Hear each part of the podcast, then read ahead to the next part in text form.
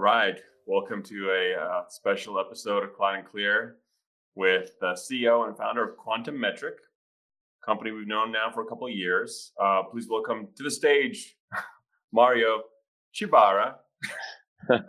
Thanks, Tony. It's a it's a pleasure to be here. Thanks for having me.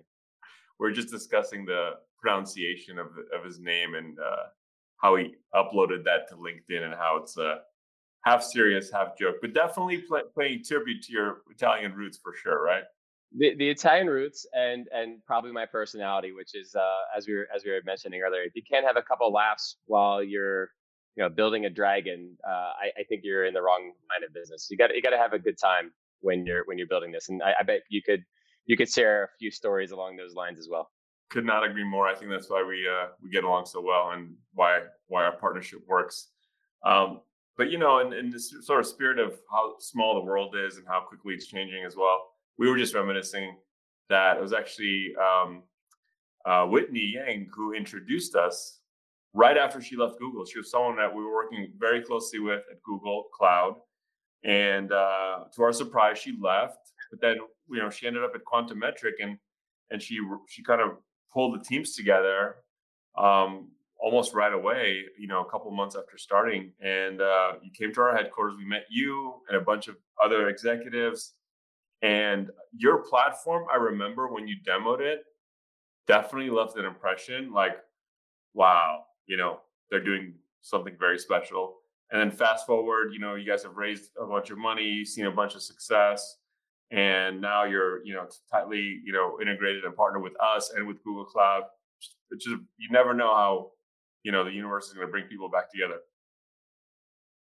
Yeah yeah it's been exciting. I mean it, it, it's been a long journey. I remember that meeting uh, fairly well. Love your offices and uh, it's you know the, the interconnectedness of people as you go through startups just you never know um, kind of like where one touch point might lead and it's it's been a it's been a tremendous journey both with gcp and SADA and uh, you know obviously don't want to just gush uh, on our podcast and say thank you too many times, but you know the partnership has been incredible. So so thank you to you and team. I appreciate it. In a lot of ways, we're just getting started. But um, speaking of you know founding companies, this is not your first rodeo uh, at Quantum Metric. Um, you're I don't know if you're self-described serial entrepreneur, but some people might say that. Um, you know what I love to talk about always on on these shows is you know the background and the history and the origin story of my guest, but also, of course, leading up to the foundation and the origin story of Quantum Metric itself. So, if you'd indulge us for a few minutes, that'd be fantastic.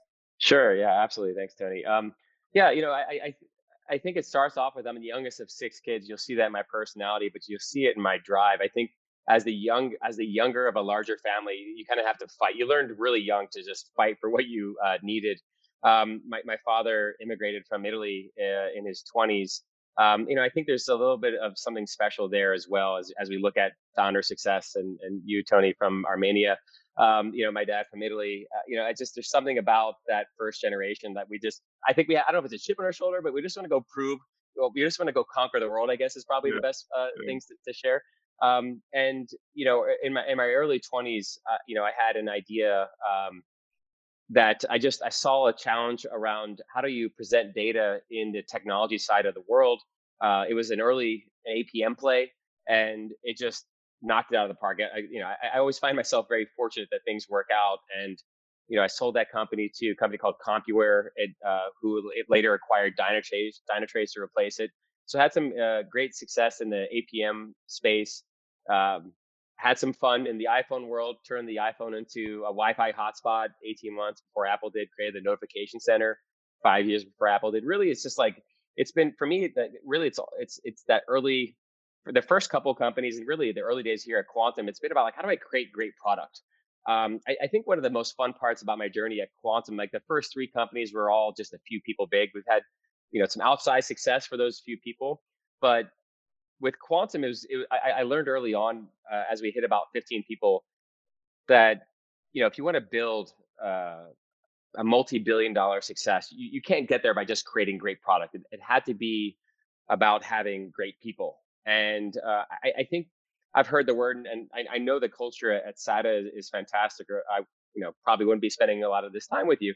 Um, I, I I would say at Quantum Metric. Um, what became critical was how do we create a great culture? And and we've heard it, and I and I've said to people like, what does that even mean to create a, a culture? Um, and about 15 people in, I realized there were attributes of people that I loved, and there's attributes that I just didn't really want to spend time with certain types of people. And I, I, I just try to figure out and nail it. And, and it, it really came down to three. I think there's a power of three in just nature, and it's hmm. passion, persistence, and integrity. You know, passionate people they show up to work because they want to be there. And you think about people have uh, are scared of remote work. By the way, I don't know. Before right. the pandemic, people were really sure. scared of remote work. Now we have no choice, right? But but one of the things that that leaders and I, I think like leaders that just haven't really explored it, they were scared that like, are you going to show up and work when you can be in your pajamas at home, et cetera? Like there's they had this thought in the back of your mind. I don't know kind of how it's been at SADA, but for Quantum, you know, we we were, we were always a remote team, but in the early days, even of me, I was like, how do I know that people are showing up to work and working hard? And passionate people, I just don't worry. Like I actually worry about the opposite, to be honest. Like I hope you make time for yourself, your family, your friends, because you're so passionate about what you do um, this is you know it shouldn't just be your only part of your life and and persistence if you sign up to get something across the finish line do it. Like i, I don't want to micromanage or babysit like i it's not what i signed up for and I, I honestly believe that the only difference between success and failure is that people that failed stop trying. Like I, i'm not perfect and i don't get everything right but i will get it across the finish line so i really do believe in that persistence and integrity. I've had people with the first two attributes and they didn't they weren't honest with themselves, their peers, our customers. I didn't enjoy it and I didn't want to work with those types of people. And so um, you know, here at Quantum Metric, we, we we we put those values into everything we do. I interview every team member still. We're rounding the corner at 200 team members. Wow. And I, uh, yeah, I still interview each one. And, and I'm, when I, my interview, like typically we've already assessed skill sets. They're already a great fit, I want to make sure that A, they know how important those three attributes are to me and that they exemplify them as well. Um, so that's a bit of the journey from just um, you know my my history, and I think what's most important at Quantum is is building a culture. I mean, I think that's the CEO, the founder's role is build a great culture, and everything else is ha- sort of fall into place. If you if you take care of your people, they'll create great product, uh, they'll make their customers happy, and we'll get all the sales that you want. I think sometimes people are so focused on building the company that they think the opposite. They're like, all right, let's make sure we, we get new sales. Let's take care of customers. And, you know, kind of people are expendable. We can always get more of those. Uh, and I, I, think they're, they might miss uh, out on, on, on that massive part of success when they do it that way. Yeah, no, I think bringing that same philosophy to a product company to me seems pretty refreshing. Um, we've lived in a services world for 20 years. Uh, we have a little bit of experience with product stuff that we've done within SADA, but we service, all, you know, we have lots of customers who are product companies themselves. And uh, the ones we get along with the most, I think, have that similar cultural alignment in terms of just customer obsession, etc. But you can't convey customer obsession unless people love working there at Quantum Metric. Yep. Yeah, I absolutely agree. And I'm not trying to be a commercial for Glassdoor, but I would tell you, you know, I, I look at Glassdoor before we sign a contract, and I don't want to do business with a company that their own team members don't like working there. You know, it doesn't make a lot of sense. And so um, I, I, I love getting a perspective into a company from the actual inside. It, it's it's very uh, unveiling of of what the organization truly treasures. You know what? We were uh, we just launched our rebrand as you as you've seen.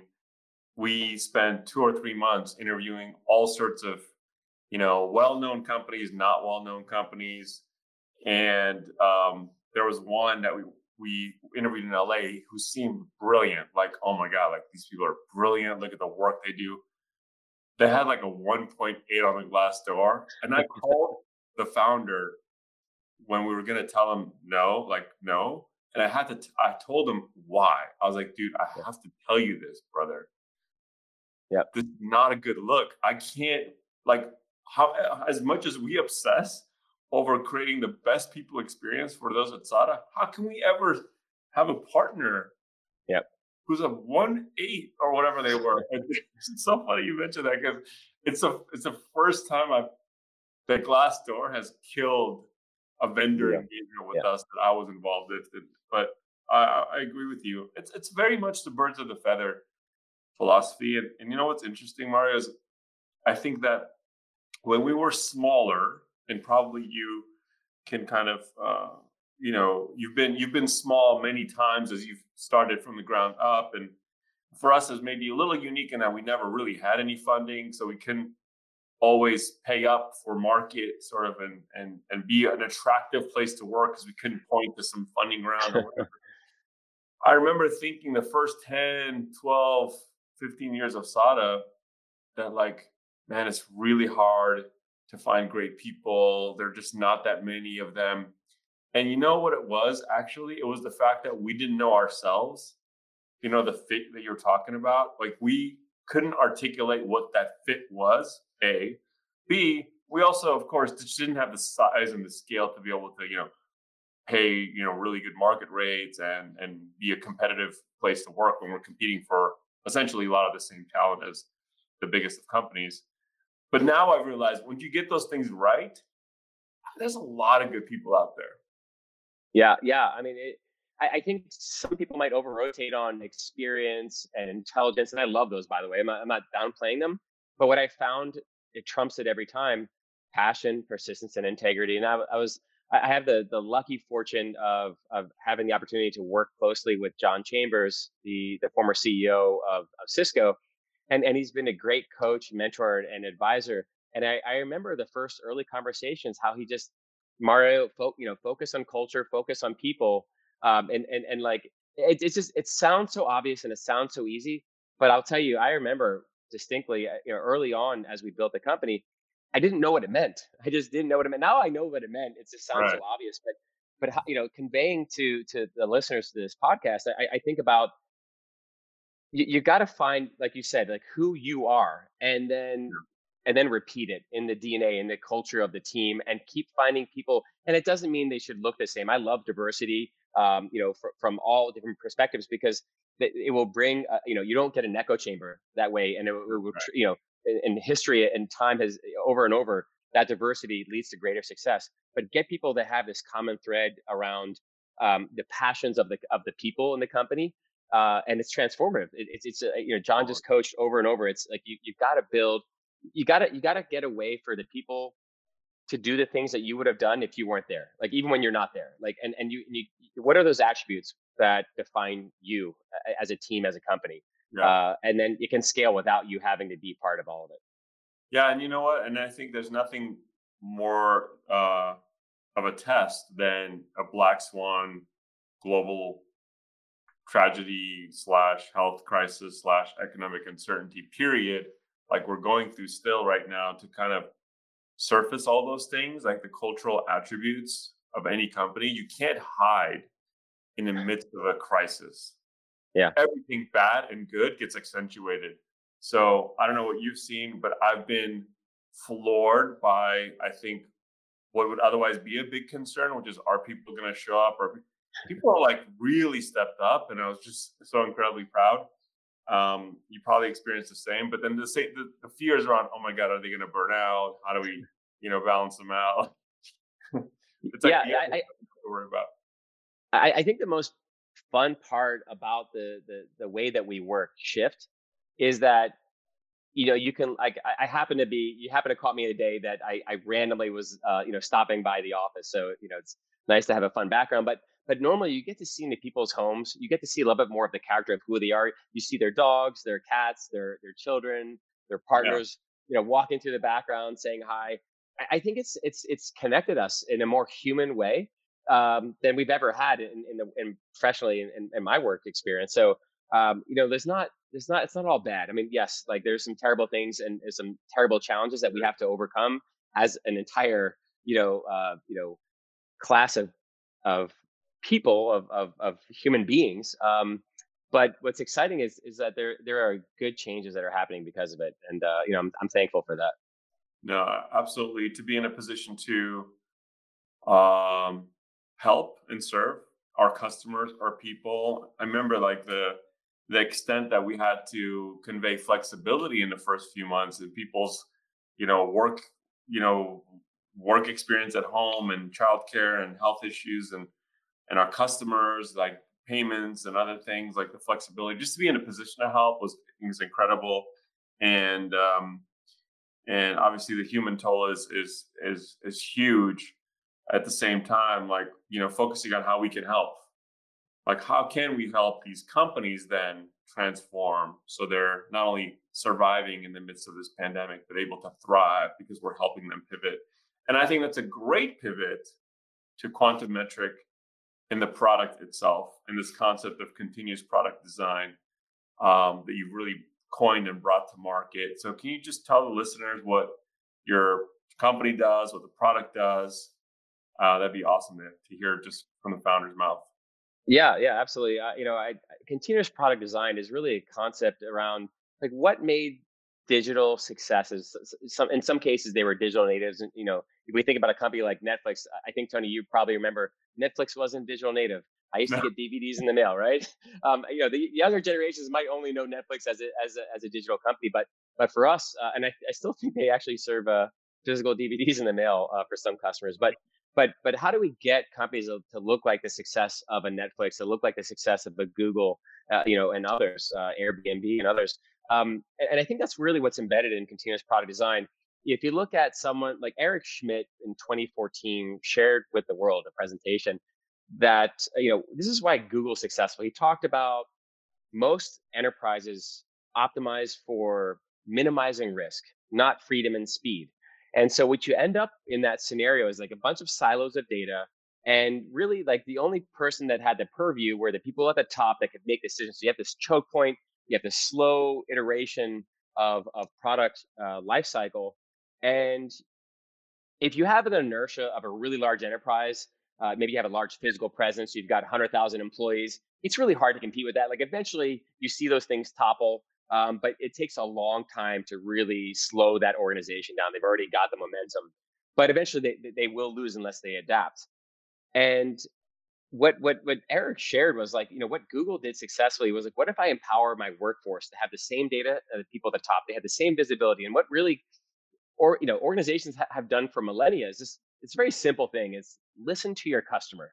You know, e- even you know Bezos talks about like this obsession with the customer, right? Uh, Eric Schmidt's talking about that that same thing at, at Google. Obsess about the customer, get data about the customer into the hands of everyone on your team in real time.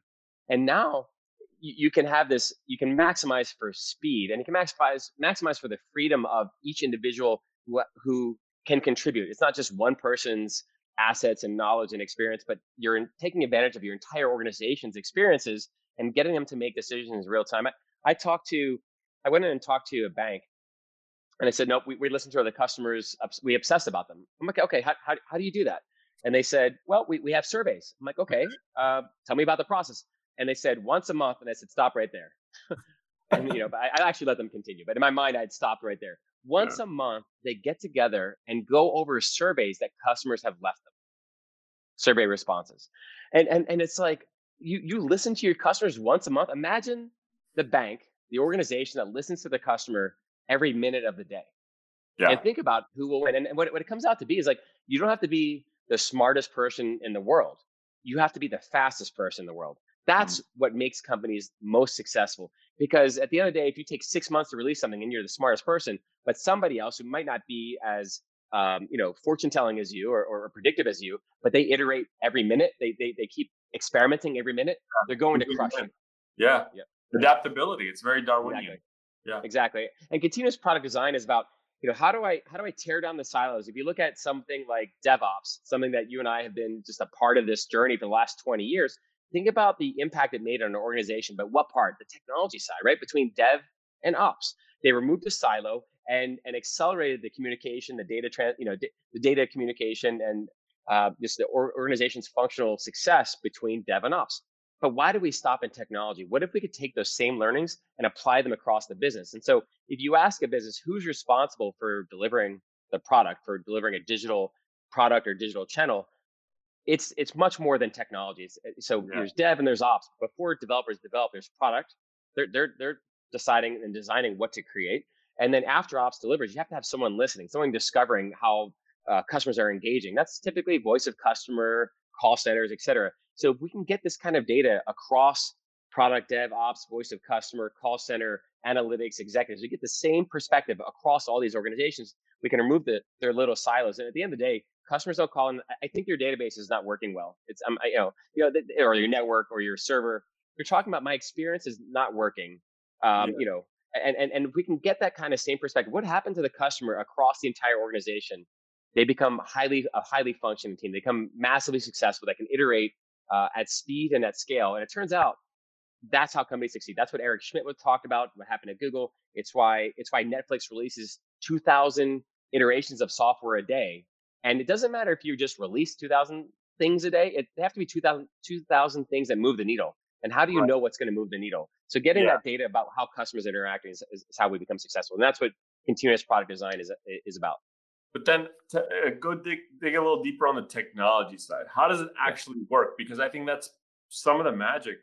A lot of the magic is like this process becomes invisible to the user. Because if you're just depending on like a proactive, I'm going to take 30 seconds and give you my feedback, you're only catching like the extreme cases of dissatisfaction, right? Or extreme cases of happiness or whatever in a way that you can't even action. But like, let's talk about the tech because the tech, again, I was like so impressed with when you demoed it to us, and I'm sure it's come a long way since the last time I really looked at it deeply. It it, it, it truly has, but yeah, I'll, I'll explain it um, in the way that my my 13 year old daughter, like so so, um, her her her friends ask her, so what is it that your dad does? And and she says, well, have you ever gone to a website? And I, I think you know we work across many industries, from banking and retail and insurance and telcos and airlines, but I, you know, my daughter doesn't think about you know telcos right that much, um, but she does think about buying things online. So she explains it to her friends in the retail setting, and she says, "Have you ever gone to a website and try to buy something and the website doesn't work?" And honestly, even at age 13, they're like, "Yeah," and and I, I they say, "I hate that. I'm I'm so frustrated." And then you know, what do you do when it happens to you? Her friends say, "I just leave." And she says, "Well, that's what my dad helps with." Now, her 13 year old story stops there. I'll, I'll continue it. Um, and, and, so the question you have to ask yourself is how many of the people had that same bad experience at that same part of the website on that same day? How much does it cost that business? And when you are the business, how do you find out about it? So what we do at Quantum is, you know, it's funny that same uh, daughter uh, Tessa. It was her birthday a few months ago, and she's trying to buy. You know, she wanted to get a new bed. I said, okay, let's let's let's go shop for a new bed. It was during the pandemic. You know, it's uh, a fun way to spend our time. Is there, you know, it's turning 13 and we were shopping for a bed and the funniest thing happened she clicked add to cart and uh, the add to cart button didn't work and you know what she did and because we all do this mm. she clicked it five times she yeah. rage clicked oh. the add to cart button right yeah. I'll, I'll do it and, and then she, and then you know what, what we all do is we hit reload and then we hit back and then we hit forward and and so what we discovered and at quantum browser we do all sorts yeah. of weird like yeah. yep. Yeah. Close your browser, start it over again.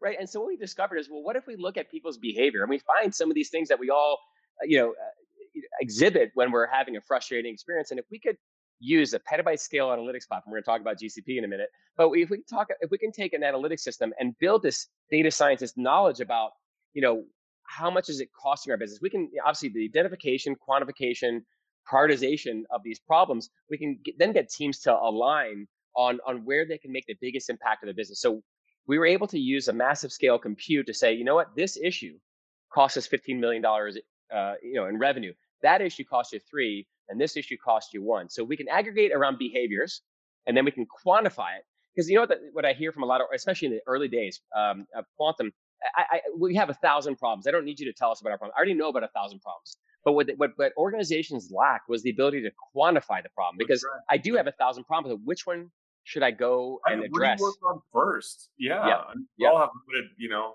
resources, right? Exactly. Yeah, that, that's exactly the problem. I have limited resources. How do I focus the teams on having the biggest impact to the business? And so, so we deploy yeah. the technology side is, you know, we deploy using JavaScript, so we can actually get up and running in the same day. Within the first 24 hours, almost every one of our customers has, has found millions or tens of millions of dollars in the first 24 hours. Why? Because it turns out running websites is actually really hard and it's like death by a thousand cuts. And you know, yes, you knew about a thousand issues, but you didn't know which ones were actually impacting your business and you didn't work on those ones. You did kind of the team kind of worked on them, you know, maybe in a squeaky wheel approach. And so, um, exactly. So yeah. it, has been great. And then from um, a, a, native app experience, um, you know, we can deploy via an SDK in, in iOS and, and Android. Yeah, because the mobile is, you know, is a huge part of how people uh, consume or or engage in commerce. And even though desk, you know, your data probably shows desktop's making a little bit of a comeback in the midst of the pandemic. Yeah, yeah. I mean, I, I, yeah. Honestly, um, I, I, get to talk to a lot, lots of different uh, executive leaders, and you know, what happened for all of these businesses is that you know, as we can all expect, we all personally moved our lives online, um, and it was just you know a massive shift of behavior of you know if we think about retail obviously consumer behavior all moved to digital um, you know in a matter of a few days and so yeah it was uh, you know a big a big acceleration big adoption my my my 81 year old mom shops online banks online purchases yeah. groceries online um, that was that was a big shift and i don't think after this you know after we get a vaccine or after we, we start to solve solve this across the world I don't think she's going to go back to banking in person. I, I, think you know digital has taken ten steps forward, and it's going to be you know massively here to stay.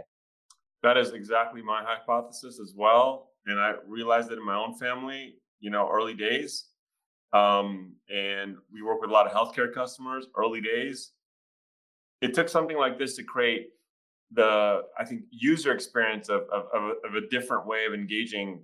You know, a, a grocery store or your doctor, but but not that those methods weren't available before. It's just like you didn't think you couldn't get over the hump of like that's not going to be a good experience, right? Um, but then this pandemic had forced those sort of new muscle memory and behavior to to to actually happen for the first time. And to your point, accelerated five or ten years. You might have tried it five years from now. You tried it now, but that's not going back. Some of it might go back, but um, that behavior change is permanent. So I think that's when your customers, our joint customers, like it's really the onus is on them. Like they're not solving for the pandemic. They're solving for a the future, right? Which is going to be more yeah. and more digital. That we know, but we're they're really solving for all potential unknown uh, versions of the future because we're not going to know exactly what it is. What we do know is that most organizations were not operating in a posture that was ready for anything, and now that has to change. Like you have to be ready for anything. I think two things happened. You know, one, when digital was 10% of your business, you know, people didn't care as much about what was happening on digital. Now that it's 90 to 100% of your business, all eyes. I, have talked to an executive who said, yep, it was always, you know, store sales, then product, and then it was e-com. That's what we, that's the order in which we talked about it in our executive team. Now, when he walks in the room, everyone like hushes up and said, how's ecom right? Like that's the number one thing that execs want to talk about yeah. in, in you know in, in, these large enterprises because that's where their business is. Um, so i think there's that massive shift where it became you know a larger part of the business. And i think the second part is you know if it, it doesn't matter which industry you're in i think for example the experiences that we like the best experiences that we've had if you think about a digital experience that you've had that was fantastic you sort of start to think about, well, everyone should have that bar just because you had a great retail experience. Now, when you're at a bank, you kind of say to yourself, like, I want a great experience in my banking app and, and, and my insurance app and my airline booking and, and so on and so forth. And, uh, you know, you think about banks. I don't know about you, Tony. Have you had an experience on your banking app and said, wow, that was amazing. I loved my experience on my banking app. And I think consumer demand and expectations are now saying, I want that to be easy. And you're yeah. getting small, nimble, digital first companies to deliver on that. And larger enterprises are saying, how do we do that? And they all say to themselves, I yeah, I don't have the I don't have the DNA, I don't have the muscle memory you said, I don't have the muscle memory. And they're wondering to themselves, how do I do that? So I, I think much more about quantum, not as a analytics company, as a digital experience company, but how do we change the culture of an organization to have empathy around the customer and iterate to deliver those fantastically delightful experiences? Yeah, I mean, there's cultural issues with that, and and I think that's where uh, the journey to Google Cloud is unique. It almost forces a culture shift for a lot of our customers. Um, but the other side, as you mentioned, banking and travel was I was kind of funny and ironic about that is, is we're seeing now these bare metal to GCP projects like Oracle to GCP, and we've won a, a handful of those now. And what's interesting is that you know the banking apps you could argue have gotten marginally better but it's a little bit of the lipstick on a pig scenario. Just like with travel, and because the back end is essentially mainframe, you know, there's only so much they can do, right? With with sort of the webhooks and that layer and, and, and mobile SDKs and stuff. Um, so there's a lot of work to do, I think, in the years ahead to enable like what why can why is Robinhood a much better app? Well, they're not. They don't have or SoFi the like legacy. Yeah.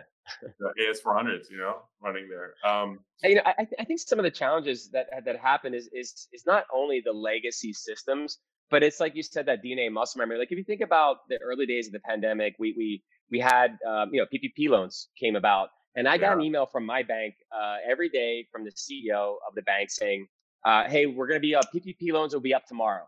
And every day I got that same, "Hey, sorry, um, we didn't quite get the application ready yet. Uh, it should be up tomorrow." Five days in a row, I got that same email. And the, and the challenge for banks, for example, is they just don't have that muscle memory of like how do I how do I iterate with speed? Like typically it's a six to six month to twelve project. They had like six days to get yep. this banking application. And at the same time, all the requirements were changing each day. And so, how do you get them to have that visibility, to have that iteration with speed and scale? Because you think about it, the banks that got their applications out first got the the the mother lode of those of those banks of, of those loans. And so, if you can if you can get your teams to to operate with speed and scale, there's a lot more business and success to to win. And so, I think that's what most executive leaders are looking to do. They're like, how I, have talked to banking leaders. I said, what are your top challenges? This is like before the pandemic. i said two two of the top three things were speed. How do I get my teams to, to iterate faster at speed and scale? And and that's why we really put together like we looked at our best customers and, and here we saw you know continuous product design, this dissemination, this data democratization across the organization had such a massive impact. We had a conference in February before the pandemic and 90% of our conference was talking about organizational design and, and culture and empathy around the customer, not analytics, but like how do I get my right. team to care about the customer? And from there, success kind of presents itself. Yeah. Yeah, totally. Uh, we're both in the business of, uh, we, we both serve a bunch of startups who are disruptive and fast with no legacy, and also a bunch of very traditional organizations in the enterprise who are dying to transform, like but like literally dying because if they don't, like, they will die, right? And yeah. and I have to say I love serving both, but nothing makes me more proud. And I see some of the logos here, uh, logos here. You have Alaska Airlines, Neiman Marcus. I want to talk about I, IHG. Nothing makes me more proud than helping actually an, an a more established organization transform. Because I look at that and, and and like you, like that's a hundred thousand jobs. That is yeah. like you know institutional you know distribution channels and all these things that are established like how can we help them while we're also helping all the startups trying to disrupt them right yeah startups i mean honestly like you know i remember the days you know quantum was five ten people big if you want to get my team aligned in a startup call five people into a conference room but when you're at a big enterprise you can't call 100,000 people into the conference room. And you and you and while you can do maybe I don't know 100,000 on a Zoom, but but um, but you can get people aligned at scale, but not every day. And so right. we can use data to get that alignment. And the alignment that we really want is just are our customers having great experiences? Are they happy with you know our interactions with them? We invest so much in call centers and and surveys and all these different ways to get feedback from customers. But how do I do it in real time? And how do I get it without effort? And I think that's yeah. that's what's exciting. So I do think that the larger enterprises they're harder to to to to transform and and, and you know help them succeed. So that it's been a pleasure to work with the largest of enterprises across the world. So you have a few logos on your website. I'm sure there's a bunch more. Um, I'd love to hear a couple of customer stories that really stand out for you. That that when you won, you're like yes, but more importantly, when you you were deployed, like it was transformational for them. Yeah, I, well, first of all, every win is yes. You know, that's I mean, you, you know what it's like to be in, in, you know an enterprise that's that's rapidly growing. I feel great every.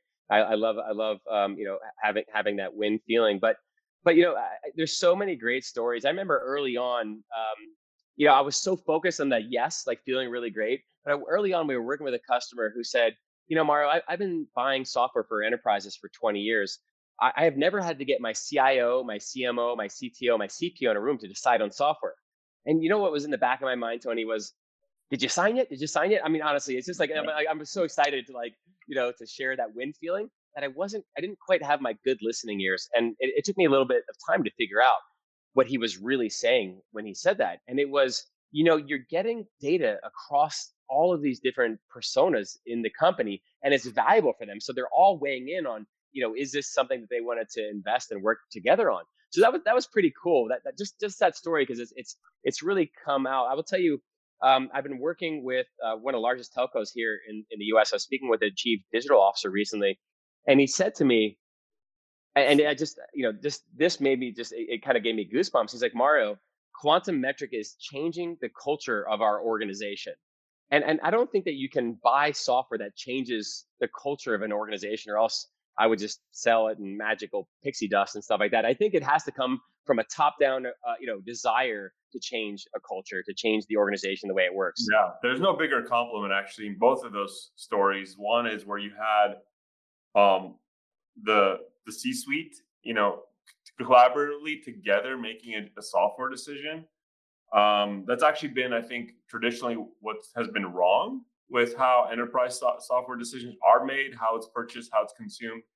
It's sort of we've seen the ebbs and flows of like it's a complete IT top-down decision to okay now it's like line of business just buys software on their own doesn't even talk to IT, but like you're able to bring those groups together. that's that's a formula for you know sustainable success like in your implementation because you have the stakeholders brought in and the fact that you're um, uh, you're interesting and important to all those stakeholders all together is, is, is a huge um, uh, kudos i think to what the software does but also the fact that you are changing culture i think that's how we look at every engagement now and part of the reason we chose Google Cloud to be all in with is because we saw over and over again that generally speaking, the approach with Google Cloud, because sometimes it was actually the harder decision to make because it was easier to buy other stuff.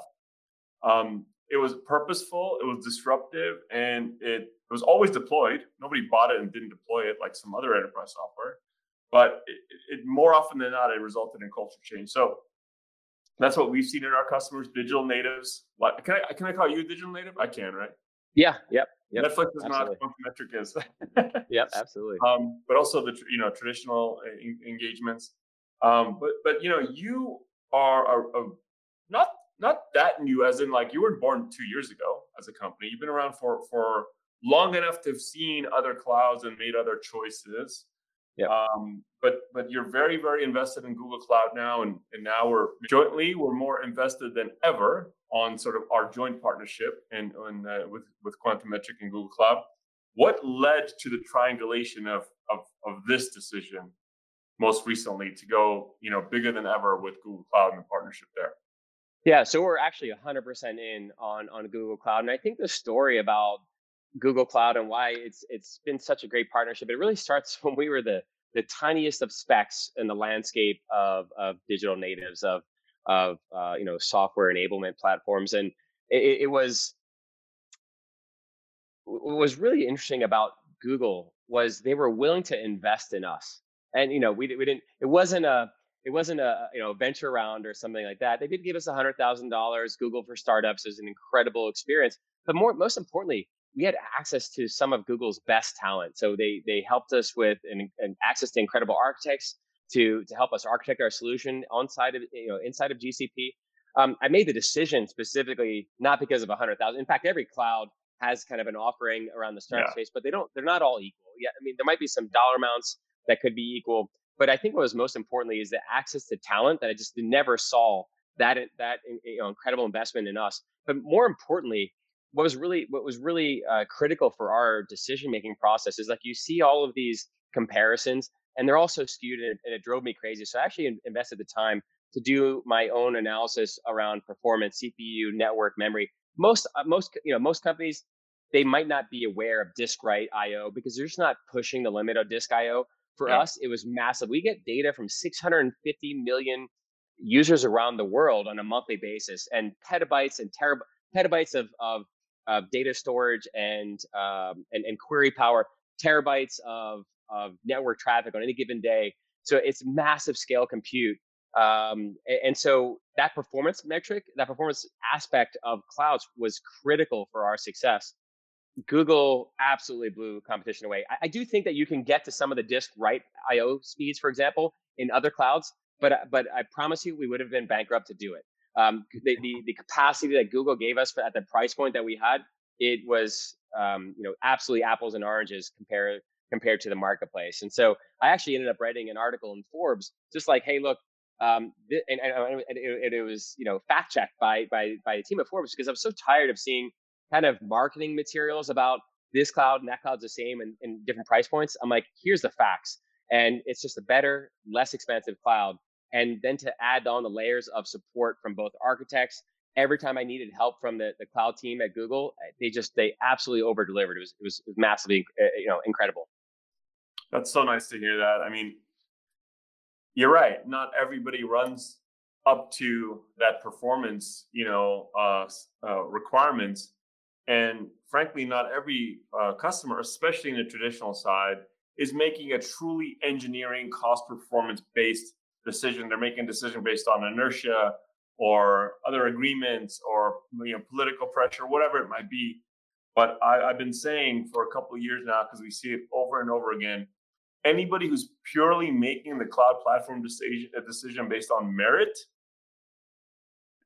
is choosing GCP every time. And it's great validation um, of the technology, but also the other elements that you described are actually the soft elements which hmm. make startups more comfortable. Even the enterprise, like, yeah, they, it takes more than the best product actually to win in enterprise software and you know that better than anyone it's not like the consumer world where there's zero switching cost and the barrier to entry whatever like you have to be much much more than the best cloud to win market share I, I think was actually exciting about you know having you know speaking to you and, and the relationship with google is I, I think google gets that you can sell compute and storage and all these other different services.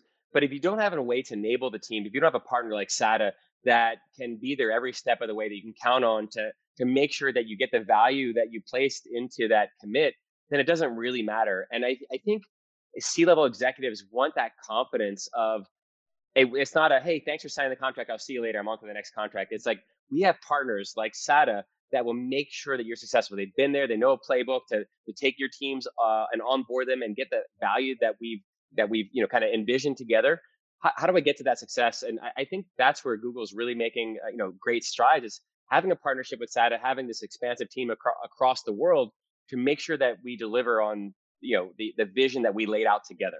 Yeah, no, I love I love the economic model of the business that we're in because we're actually completely on the hook, Mario, to your success. Yep.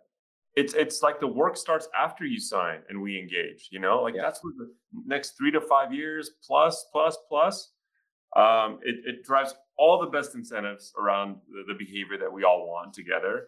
And that's why I love it's almost like, you know, I've been around for 20 years um, so we've seen a lot of models, but like it's like managed services, but on a much more intimate and bigger scale. Because that was the first thing we saw back in the early 2000s. I was like, oh, this aligns incentives in such a beautiful way. And I think this cloud managed services MSP model does precisely the same. We can't be successful unless quantum metric is wildly successful. And we're literally on the hook for your success um, jointly with Google. And it's a beautiful model. And, and I think we're just kind of scratching the surface in terms of what's possible. And I know that you're more aligned than ever with with Google's um, marketing uh, horsepower and prowess and those relationships. So um, you're, you're you're definitely pushing that on that as well, and and and you're really kind of the um, the poster, you know, one of the poster children of their sort of ISV go to market strategy. So I'm really excited to see how that's going to benefit um, your organization and, and our partnership over the next several years. Yeah, it's actually had a massive impact into our success. You know, um, just working with so many of the of, of the Googlers um, and just connecting with with with executives across the world. How can we deliver on their goals for this quarter, this year? Uh, it, has been it has had a massive impact into our trajectory. But you know, I, I think the the other thing to highlight of the relationship is you know the joint SADA Google Quantum relationship has been every time I've, I've I've had a need, like I needed to deliver on something for our mutual customers, um, you know, Google has always stepped up to the plate. Like, let's talk to some product managers. Let's talk about some of the challenges that we have in the services that we have created, the product that we've created today. How can we do better? And I've actually mm. seen scenarios where I came to Google on a Thursday or Friday. I said, I need this. And by Monday or Tuesday, it was executed. It was, it was massive changes to product you know massive scales. Like I need 100,000 CPUs in seconds, not minutes, uh, Wow. uh, because a customer needed to go solve a certain type of problem, and we needed just massive scale compute, and they delivered on it. It, it was just you know a lot of people talk about cloud as a lift and shift opportunity, and that's just insane to me. You know, I can save some nickels and some pennies by Yeah. moving to the cloud. I don't I don't think that's why. I mean, it's great. It's great that you can save money by moving to the cloud, uh, operational costs, et cetera. But I think what's really exciting about moving to cloud is, is the art of possibility. I mean, never in the lifetime that I've had have I had access to hundreds of thousands of CPUs that I could borrow for a, a second, a minute, or, or, or, you know an hour. And I think about the world um, where we've had like you know things like Hadoop and all these different data uh, data analysis systems, and you run a, you run a, a batch and it takes you overnight, and then I get my answer. And I'll tell you, if I if I run something at 6 p.m. and I wake up at 8 a.m. and I go look at the result, I almost forgot what question I was asking from the day before.